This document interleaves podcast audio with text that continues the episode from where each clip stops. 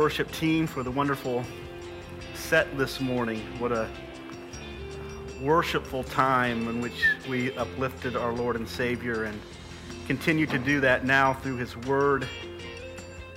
If you'll join me in your Bibles, uh, Hebrews chapter 6. Hebrews chapter 6.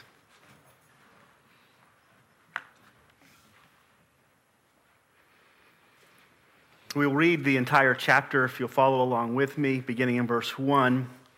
Therefore, let us leave the elementary doctrine of Christ and go on to maturity, not laying again a foundation of repentance from dead works and of faith toward God and of instruction about washing, the laying on, laying on of hands, the resurrection from the dead, and eternal judgment.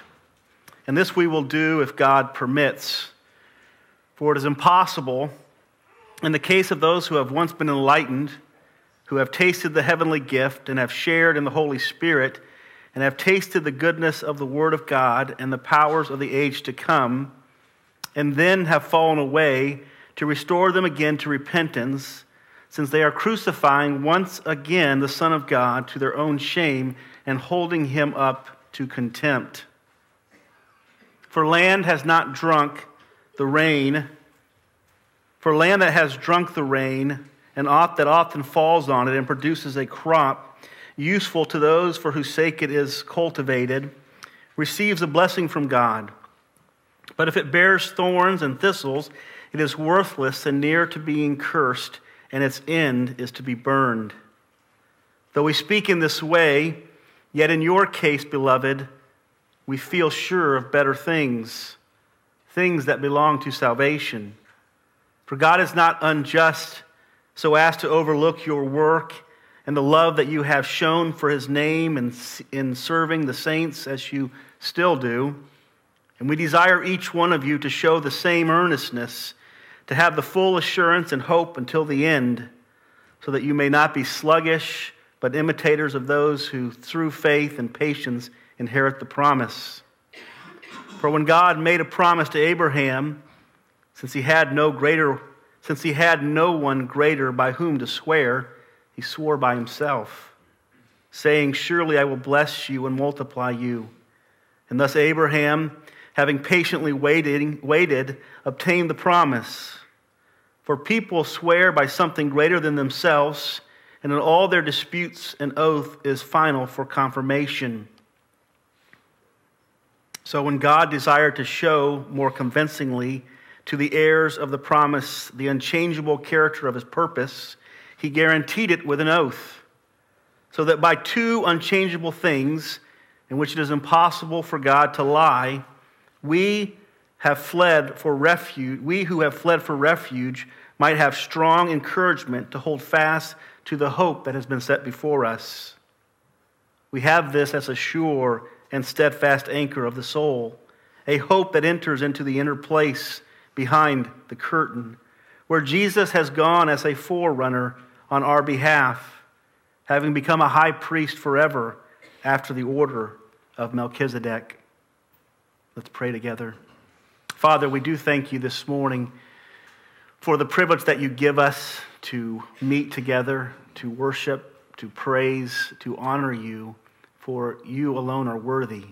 We thank you this morning for your word and the truths that are there to guide us, to direct us, to encourage and strengthen us, um, to bring conviction and change in our lives that is needed. Lord, please be with us this morning. May your Holy Spirit um, open our hearts and our minds to receive the truths that you have for us. May He move freely to accomplish the purposes that you have already set in place for this morning. Lord, please make your word alive to us. Bless us with understanding and discernment. And we pray, Lord God, that you will be glorified through it all. In Jesus Christ's name, amen. In, 2000, in 2001, while serving as the youth pastor of Mounts Run Baptist Church in Zionsville, Indiana, I happened upon a small group of teenagers. They were huddled together in a corner and they were whispering something, obviously planning something that was inappropriate. Being, being of an upfront personality, I interrupted the conversation and demanded an explanation. In 2001, it was okay to interrupt teenagers and to demand an explanation. We would obviously handle that differently today, but in 2001, you could do that. The teens in this small clique that were huddled together in the corner, you can kind of picture them over here in the corner by themselves with the rest of the teenagers out here. The teens that were huddled together mumbled their way through several inconsistent and untrue explanations. Finally, one of the boys stepped forward and explained what they were planning. I won't bore you with the details this morning, but I can assure you that it wasn't something pleasant or good. I proceeded to reprimand these boys and instruct them about God's attitude and justice towards such, such actions. After reprimanding and instructing this clique of this small clique of teenagers, I pulled a few of them aside who were a part of the conversation and a part of the reprimand and a part of the instruction, but they weren't a part of the problem. I pulled them aside and I began to encourage them and and strengthen them in the fact that I was blessed by their positive attitude and, and not their rebellion, by their submission towards the instruction that was given. I encouraged them that walking in humility and walking in obe- obedience was what the Lord demands of us and requires of us.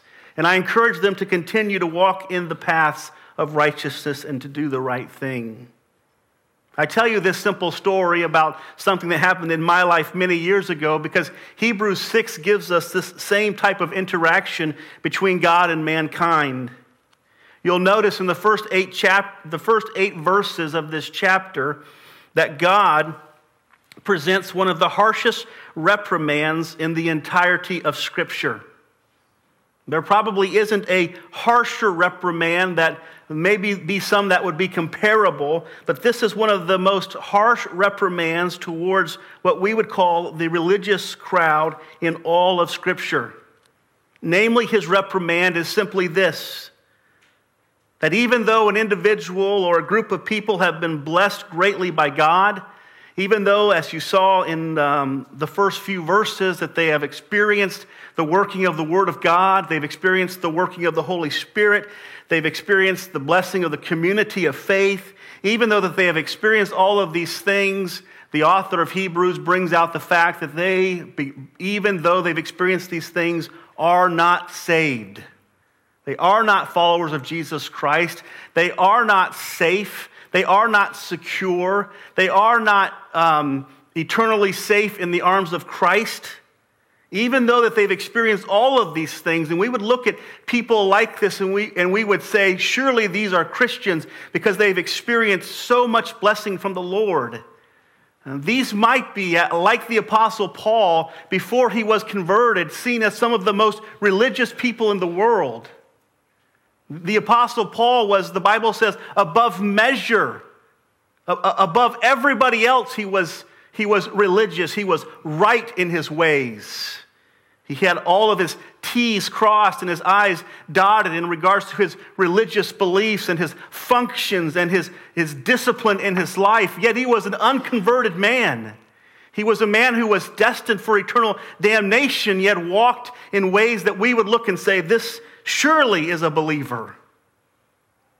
As I mentioned last week, the story in Matthew 19 of the rich young ruler who comes to the Lord and says, What must I do to inherit eternal life? And the conclusion of that story is the Lord says to his disciples, It is, it is, it is as impossible for a rich man to enter into the kingdom of heaven as it is for a camel to go through the eye of a needle. And the disciples' response is simply this if you've blessed them so much and they can't be saved, then who can be saved? And the Lord says to them, With man, it is impossible. But with God, all things are possible. The first eight verses describe this for us. He describes a group of people who have been extraordinarily blessed by God. Not just physically blessed by God, but the, the context here is spiritually blessed by God.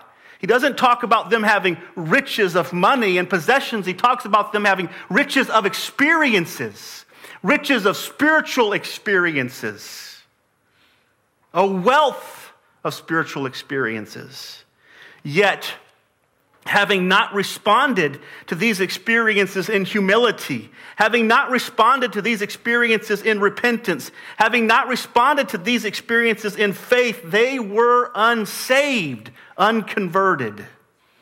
You see, the whole world experiences these spiritual experiences. God pours out his blessings on the world around us every single day.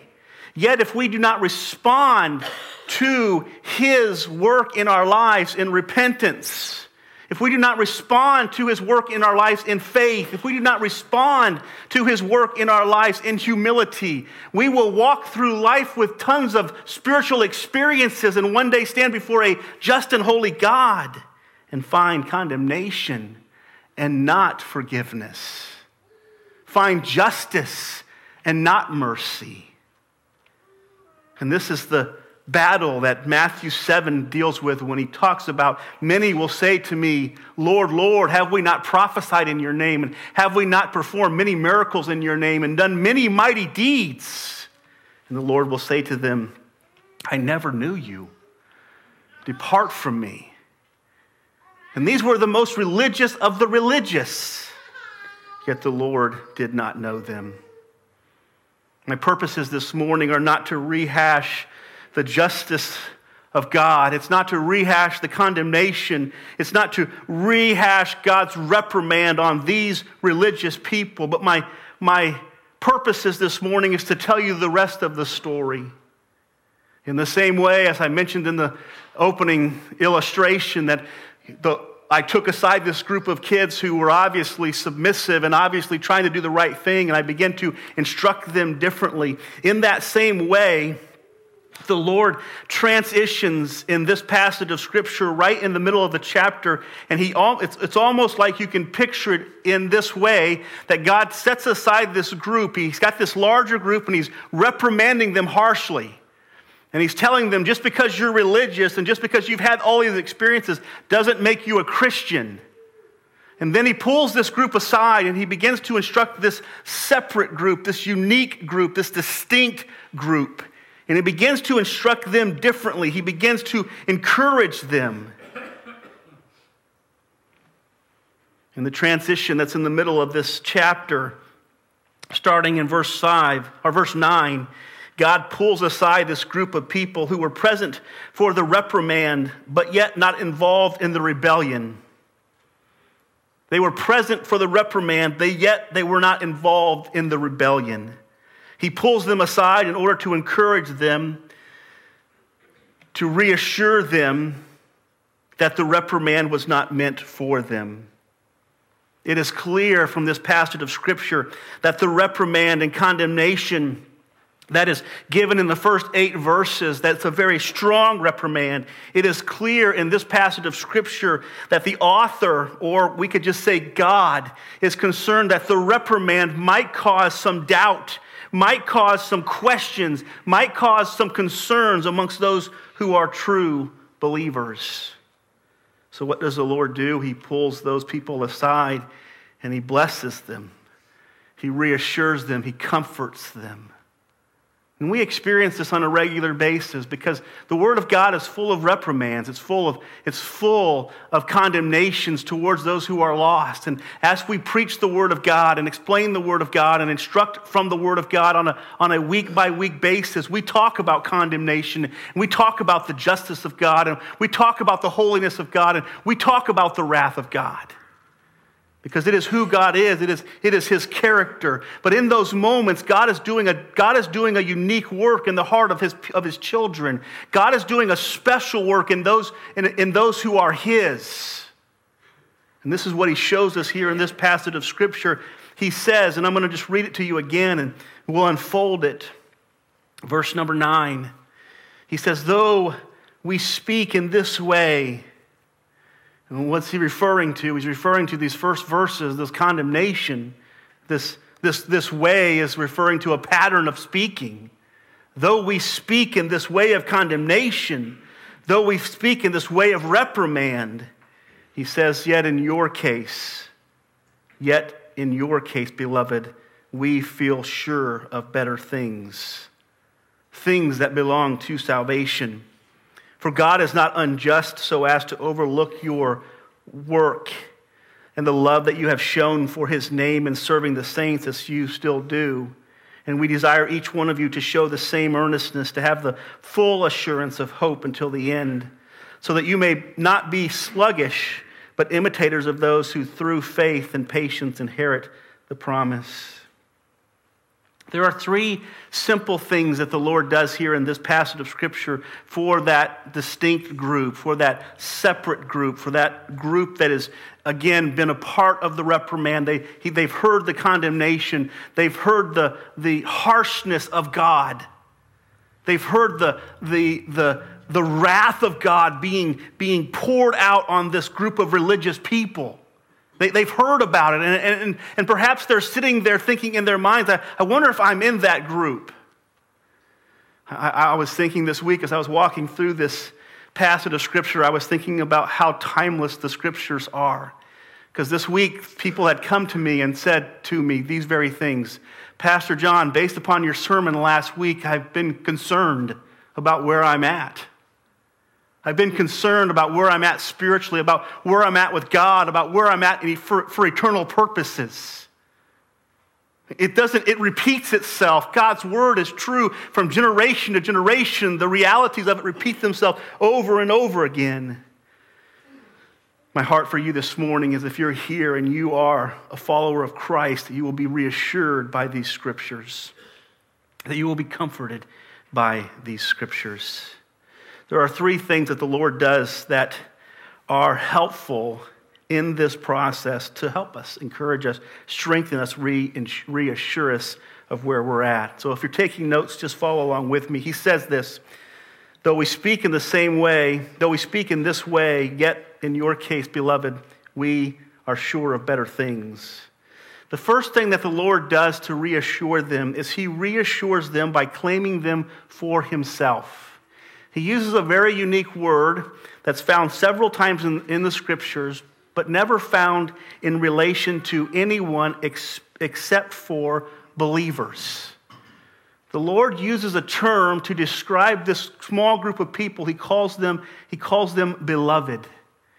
He calls them beloved. He, he refers to them in such a way as to draw them into this family like, it's almost like saying to somebody, if it was a son, you would say to them, son.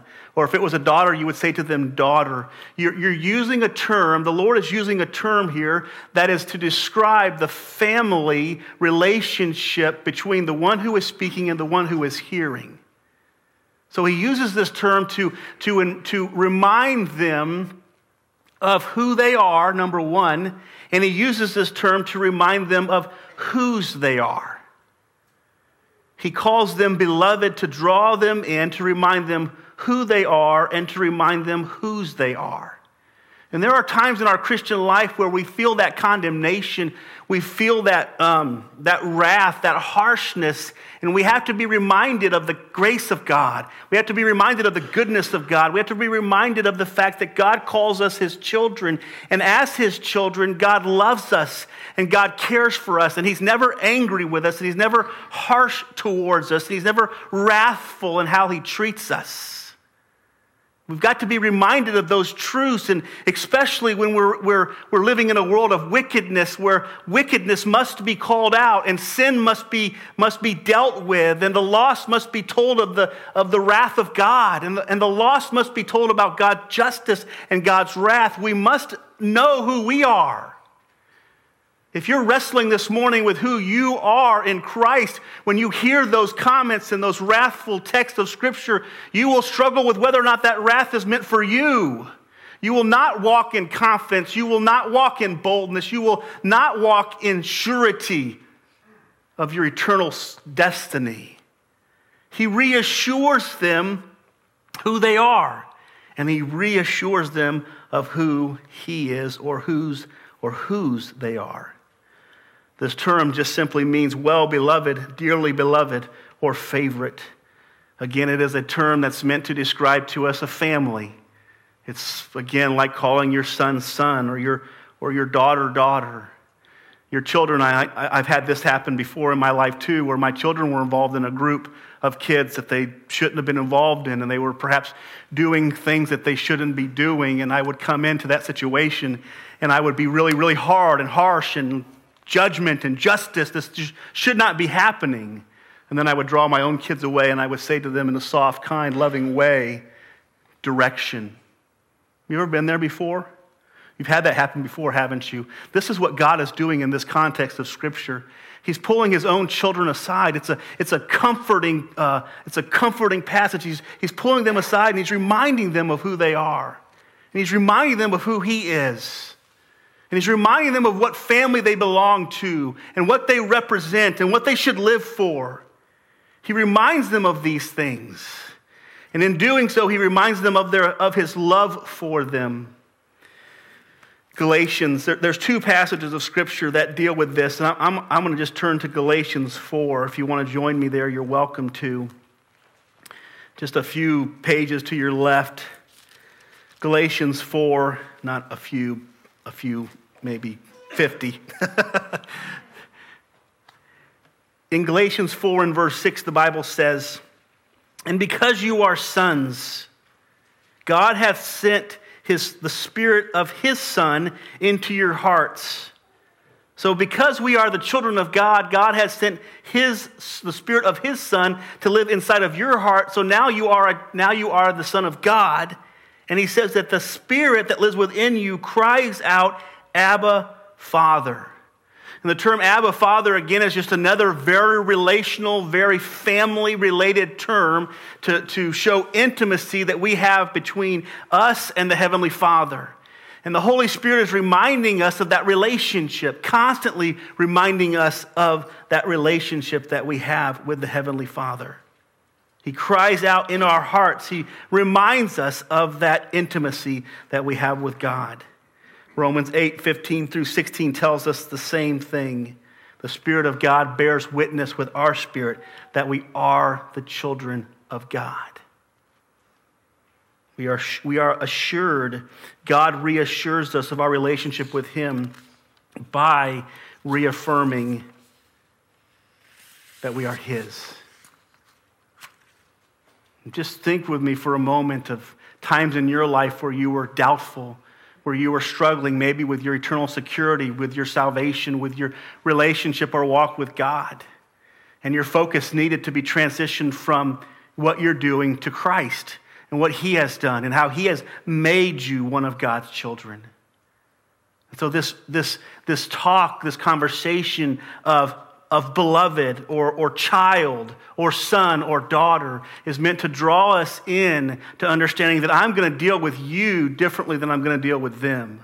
I'm going to treat you differently than I'm going to treat them. You are my children, you are my sons, and you are my daughters, and, and they are not. The Lord tells this same group of people in John 8, He says, You are of your father, the devil here, he draws us in. He comforts us with this mind, with the truth that you are my children. You are my sons. You are my daughters. And these are the things that comfort us in those moments of difficulty. These are the things that comfort us in those moments of doubt. And it's not something that just comes from the outside, but it has to come from the inside. It has to be the Spirit of God comforting your heart.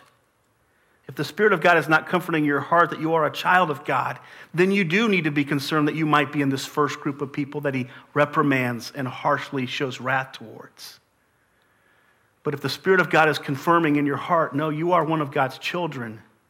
I, I, find, it, um, I find it interesting sometimes how quote unquote professing Christians who are supposedly really, really mature, when you preach a message on the wrath of God, they are very unsettled and they're very scared.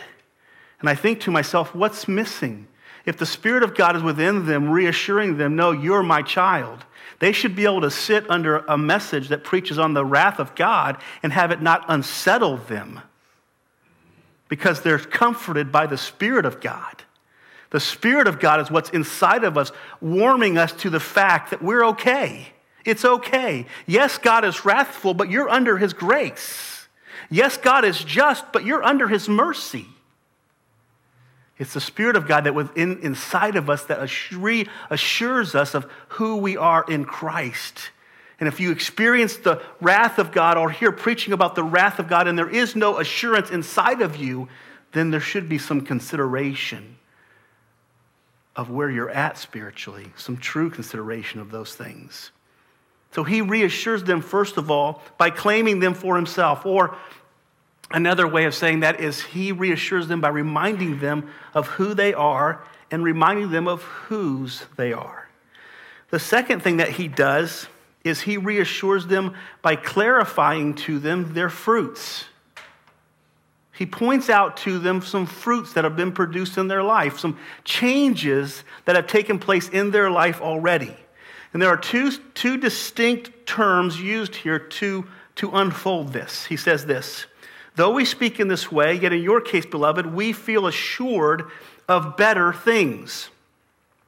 So he says that, he, first of all, the, that word sure there means he's, he's confident, he's convinced. Something that this group of people that the author is writing to has convinced the author that these are children of God. There's something about them that has convinced him that these people can be spoken to differently than this group over here that's just simply religious. It's so important to note that and he uses this term twice in this text that they showed something, that they showed something. There's something that was coming out of them that the author of Hebrews knew was not from them. There was something spiritual about them. There was, there was something fruitful about their life that he knew, the author knew, this is not of the flesh. This is not of the devil. So therefore, it must be of the spirit. So he separates them into a different group and he encourages them with, you're producing fruits. You're producing fruits. You're producing fruits. I'm convinced that by the fruits that you're producing, that you don't belong in this group over here that I've just condemned, but you belong in this group over here that I'm here to comfort. I'm here to comfort, and encourage, and reassure. He says, first of all, he says that they were convinced. The author was convinced, he felt sure of better things. Now, this term just means useful things. We saw it in the last text where the Bible says that the rain falls on the ground and it produces some fruit that is useful and some fruit that is worthless. So here he says, I'm convinced that you are God's child by the usefulness of the fruits that you are producing. I'm convinced by the usefulness. I'm convinced by the fact that you are producing fruits in your life that are useful for the kingdom of God. You are producing fruits in your life that are, are useful for spiritual work. You are bearing fruits that are not natural for you. It's uh, Galatians 5 where the Bible talks about the fruits of the Spirit are love, joy, peace, and it goes through that whole list. And that's what makes us useful in God's hands. What makes us useful in God's hands is love, joy. It's the fruit of the Spirit in us, and then He uses us to minister. A lot of people want to skip being useful and go right to ministry. What we need to do is be focused on being useful and let Him be focused on putting us into ministry. He was convinced the author was convinced of something that they were doing that was spiritual. It persuaded him, it convinced him that these were Christians based upon the fruits, the usefulness of their fruits. I ask myself the question and ask you the question this morning what fruits do we produce that somebody would say to us, I'm convinced that you are in this group and not this group because you are bearing this fruit. This is what he's saying here. He's encouraging this group of people that I know you I know you don't fit in over here with this rebellious crowd. I know you don't fit over here in this mean crowd and this harsh crowd and this religious crowd. I, I know you don't fit over there in that because here's the fruits that I'm seeing in your life. These are useful fruits for the kingdom of God. These are somebody, this is somebody who is laying up treasures for themselves in heaven and not on the earth. He is convinced by the usefulness of their fruits. It's been said before if I was on if, if my faith was once on trial, would I have any fruits that would be able to convince the jury that I truly was a Christian. He is convinced, number one, by the spiritual usefulness of the fruits that he, he produces. He's convinced, number two, he says this we feel sure of better things, and then he says things that belong to salvation. The word belong here just means to accompany. In other words, there are things that accompany salvation. So we know that works does not accompany sal- we, we know that works does not cause salvation. So oftentimes we try to separate the two and just really distinguish them, right? What the text is saying is, is while certain things do not cause salvation, they do accompany it. That's what James is all about. It's about the fact that works are not the cause of our salvation, but they do accompany it. And James tells us over and over again that faith, if it's not accompanied by works, is dead. It's worthless, it's useless. So, the second thing that convinced the author that these were a distinct group from this religious crowd was they had, they had fruits or they had works that were companions of salvation. Things that be identified with a saved person. He was convinced of this group being saved based upon these works that they were producing. I'm just going to give you a few here. He says, For God is not unjust so as to overlook your work. Okay, so there's one. He calls it work, right? God is not unjust to overlook your work. The word work here is the Greek word ergon. It literally means to toil and sweat. So if you think the Christian life is just about ease, you've missed the boat. The Christian life is going to be, have toil. The Christian life is going to have sweat. The Christian life is going to be difficult.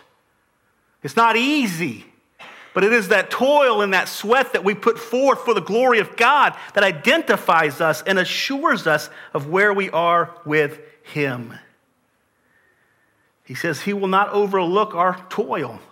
He will not overlook our work. He will not overlook our labor. He will not overlook these things. They are things that are connected to or accompany salvation. But not only does he say work here, but he says and the love that you have shown for his name. And we'll stop there. The second thing he talks about is love.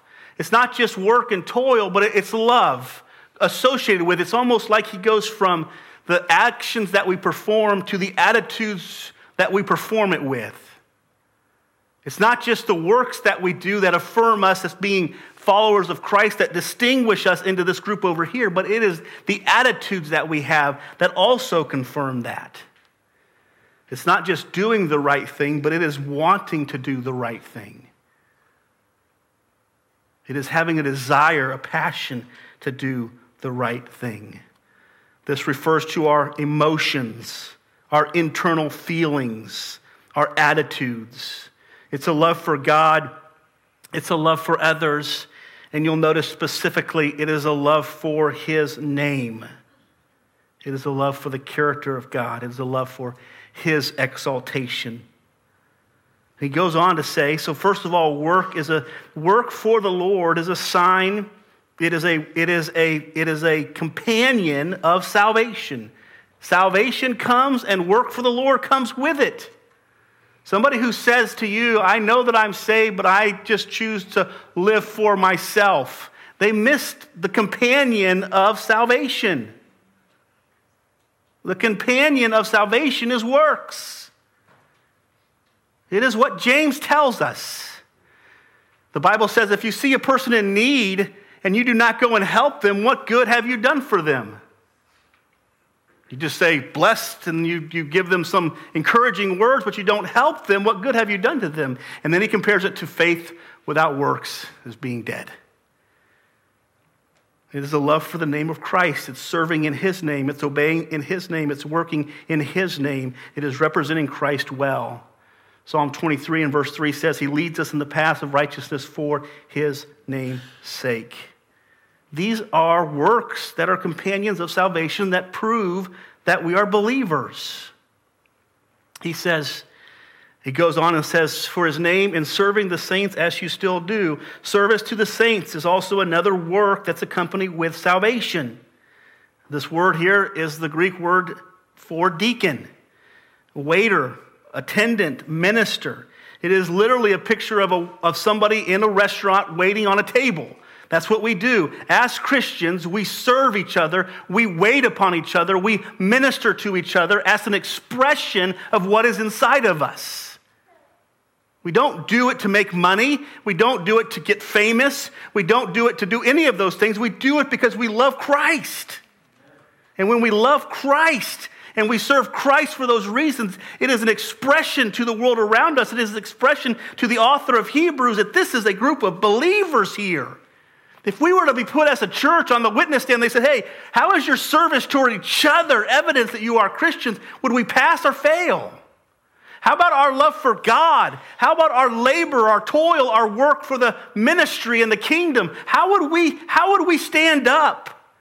If God were to take Hollister, California, and take each separate, distinct church and say, hey, hey, you're over here, but, but let me pull this group aside because this is my special group, would grace be in this group or would grace be in this group? Where are we at? Where are we at?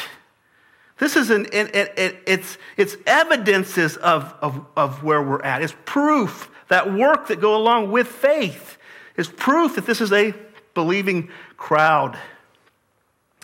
He goes on to say, serving the saints as you still do. The, the, the end of that is, is, a, is, a, is a unique way of it, it written in the Greek. It, it literally means to serve the saints, serving. If you were to translate it directly from the Greek, it would be serving the saints, serving. It means just continual service, that you are serving and you continue to serve. It's not, a, it's not, a, it's not a, an action more than it is a lifestyle. And then patience is another one in our text, and perseverance as well. Fruit, fruit, works, toil, patience, perseverance, all of these things are external evidences that we are the children of God. If we can be set aside and not be fitting into that moment of of wrath. So, here, so here, here's, what, here's what the author is saying. He's reminding us of the things that have happened already. So he's like saying, hey, do you remember how impatient you were before you were saved? Now you're, now you're what? Now you're patient. Do you remember how unloving you were, before, but, now you're, but now you're loving? Do you remember how much you lacked perseverance before, but, but now you're persevering. What is he doing? He's encouraging the believers by pointing out the fruits that he's already producing in their life. And a true believer can look at their life and can see certain things that have been transformed by the power of the Spirit of God in their life. Some of them, some of us have maybe bigger ones, or some have smaller ones, some have different ones, but all of the followers of Christ have something that expresses that they have been transformed by the power of the indwelling Spirit of God. And what is he doing in this text? He's just reminding them of those things. He's just pointing those things out. Hey, you remember how angry you used to be, but you're not an angry person anymore. You remember how lustful you used to be, but you're not a lustful person anymore. You remember how addicted you used to be, now you're not addicted anymore. Do you, do you, see what he's saying? Do you see how he's pointing out to them? First, he embraces them as his own, and then he begins to point out things to them that they could not have changed on their own. It would have been impossible for them to change these things on their own. And he's saying to them, hey guys, listen, remember how you used to be and remember what you are today. You don't have to worry about my wrath. You don't have to worry about my justice. You don't have to worry about my condemnation because you'll never face it. Why? Because you are a child of God. You are one of God's children. These are works that, that reflect that, that show us that. He reassures us by claiming us for himself. Number one, he reassures us by clarifying our fruits, identifying the fruits that he's producing us. And then lastly, he reassures us by calling us to maturity. He goes on at the end, he says, and we desire, or our desire is, um, the desire of God's heart, the desire of the author's heart, is that each one of you will show, there's that outward term again, we show that each one of us would show the same earnestness to the full assurance of hope until the end, so that we may not be sluggish, but imitators of those through whom, through faith and patience, inherit the promise. Just two very important things here.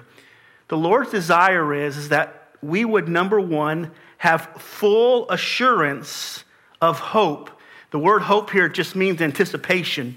He says, My desire is, is that you would have full assurance, that you would be absolutely 100% confident in your salvation. My goal in writing this to you, Hebrews, is that you would be fully persuaded yourself as I am persuaded of you. That you would be fully persuaded and that you would be so persuaded that you would be anticipating God to do things, and that your anticipation of God doing things would stay true until the, until the end. One of the things that the scriptures point out very clearly is that those who have these spiritual experiences but, not are, but are not true Christians, that they slowly decline away from expecting the Lord, from expecting his return, from expecting his tr- change, from expecting his power, from expecting his intervention, his, from expecting him at all. What does he say here? He says, I want you to be so sure, I want you to be so convinced until the end. And then he says that I want you to inherit the promise. The idea of inheriting the promise just simply means I want you to make it. The author wants us to make it. God wants us to make it. You say, Pastor John, I've already made it. I've already made it. Was that the Apostle Paul's attitude? Was the Apostle Paul probably one of the most spiritual men in the Bible? 13 books in the New Testament, at least we know of that he wrote. Was the Apostle Paul's attitude that I've already made it? Or was his attitude that I press on every day of my life, forgetting those things that happened yesterday and pressing forward to the reason why God has called me? The Lord says, I want you to make it. I want you to get to the end. I want you to get to the end believing. I want you to get to the end trusting. I want you to get to the end. I want you to get to the end expecting things. Full assurance of hope and reaching the ultimate promise. And let me just tell you very quickly and, and give you a few closing thoughts. How does this happen? How do we get to the end? How do we inherit the promise? How do we make it? How do we make it? We read a book in the last 10 years called Finish, Finish Strong. How do we make it to the end? Here's what he says He says, My desire is that you would have the same earnestness.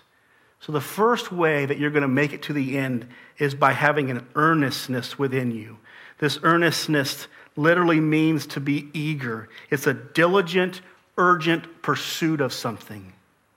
If your earnestness begins to wane, your pursuit will also begin to wane. How can we make it to the end? By having the same earnestness. Who is the same what is the same earnestness referring to? I would submit to you indirectly that you can go to Hebrews 11 and find out what the same earnestness looks like? My call this morning, the word's call this morning, is if you want to make it to the end, if you want to experience the, the um, inheritance that God has for us, that you have the same earnestness that your earnestness connect with those of scriptures, that your desire, your passion, your eagerness for the things of God, your diligence about the things of God, and your earnestness towards the things of God would, would, would match that of those in the scriptures. And then we can expect that we will arrive there. And then he says, he doesn't just say our earnestness, but he says at the end of this, be imitators of those through faith and patience inherit the promise. He says, imitate the word imitate here just means to mimic. Find somebody to mimic that has, listen, find someone to mimic that has gotten there. You say, what do you mean? There are people that are around you that have made it a long way in the Christian faith. You see things in their life and you're like, my goodness, that's so amazing. The patience, the perseverance, the, the fervency, the, the kindness, the humility. I mean, I see these things. You know what? Mimic that. Find somebody in your life that you can mimic, that you can follow. I know we live in a generation of individuality, right? Individuality will not get us anywhere. It is connecting us to somebody who has gone before us. Do you know how? I was thinking of the, my wife and I were talking about the Ten Commandments recently. Do you know how we stay connected to the Garden of Eden? Do you know how we can stay connected to the Garden of Eden? If every generation stays connected to the last generation. But what the devil has done is he's disconnected generations so that we're further and further away from when we were in that state of perfection because we haven't stayed connected to the generation before us. We were talking about how interesting it is that the middle two commandments, four and five, not necessarily the middle two, but close to it, how that they talk about being connected to the last generation. Keep the Sabbath day holy. Why? Because it happened in the Garden of Eden. Honor your fathers and mothers. Why? Because it connects you to the last generation. Find somebody to connect to that is further along than you are. Mimic them, follow them. Hebrews 13, 7 says, Remember your leaders, those who spoke to you the word of God. Consider the outcome of their way of life and imitate it. It's, not, it's, it's no more simple than that. And then 1 Corinthians 11, 1 says, Be imitators of me as I am of Christ. So we're called to maturity, we're called to grow, and this is a sign that we are God's children. In closing, while the, while the harsh comments of verses 1 through 8 are difficult, uncomfortable, and sometimes confusing for believers, they are also instructive and full of opportunity. What can we learn from these scriptures? Three things. Number one, God doesn't change his harsh message to protect his people from doubt and discomfort. God doesn't change his harsh message to protect his people from doubt or discomfort. Number two, God uses these harsh moments to maximize his comforting of his people. You will never experience the maximizing comfort of God that's shown to us in verses 9 through the end of the chapter unless you experience the, the clear wrath of God displayed to us in verse 1 to verse 8.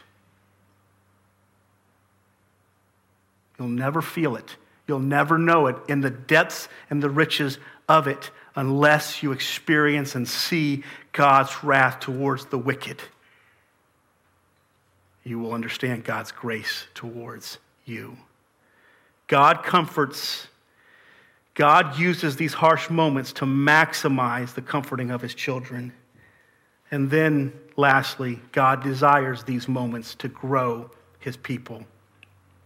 God desires the moments of setting us aside to embrace us, to bring him to himself, to remind us who we are, to remind us what he's already, to remind us of what he's already accomplished in us, right? He wants us to know who we are. He wants us to know who He is. He wants us to know where we stand. And then, when we get to that point where we're confident, where we're fully assured, is what the text says, when we're fully assured of this, then what does He do? He calls us to grow. He calls us to grow. He uses these moments to show the extent of his compassion. He uses these moments to push us to move forward in our growth in Christ. This comfort that we've talked about this morning is a reality for all of those who have embraced Christ as their Lord and Savior. If you're here this morning and you have not embraced Christ as your Lord and Savior, you are part of the first portion of this story. You will experience the wrath of God one day based upon the sins that you have committed, and that you have defied God and you have rejected his son, and you will experience his justice for those things. And it will be, it will be an eternal condemnation. This is what the Bible teaches us. If those if we do not respond to God's goodness with humility, repentance, and faith, we will face God on Judgment Day as judge. We will experience his condemnation and be cast, according to Scripture, into everlasting judgment and fire. May I, may I submit to you that that day could be soon.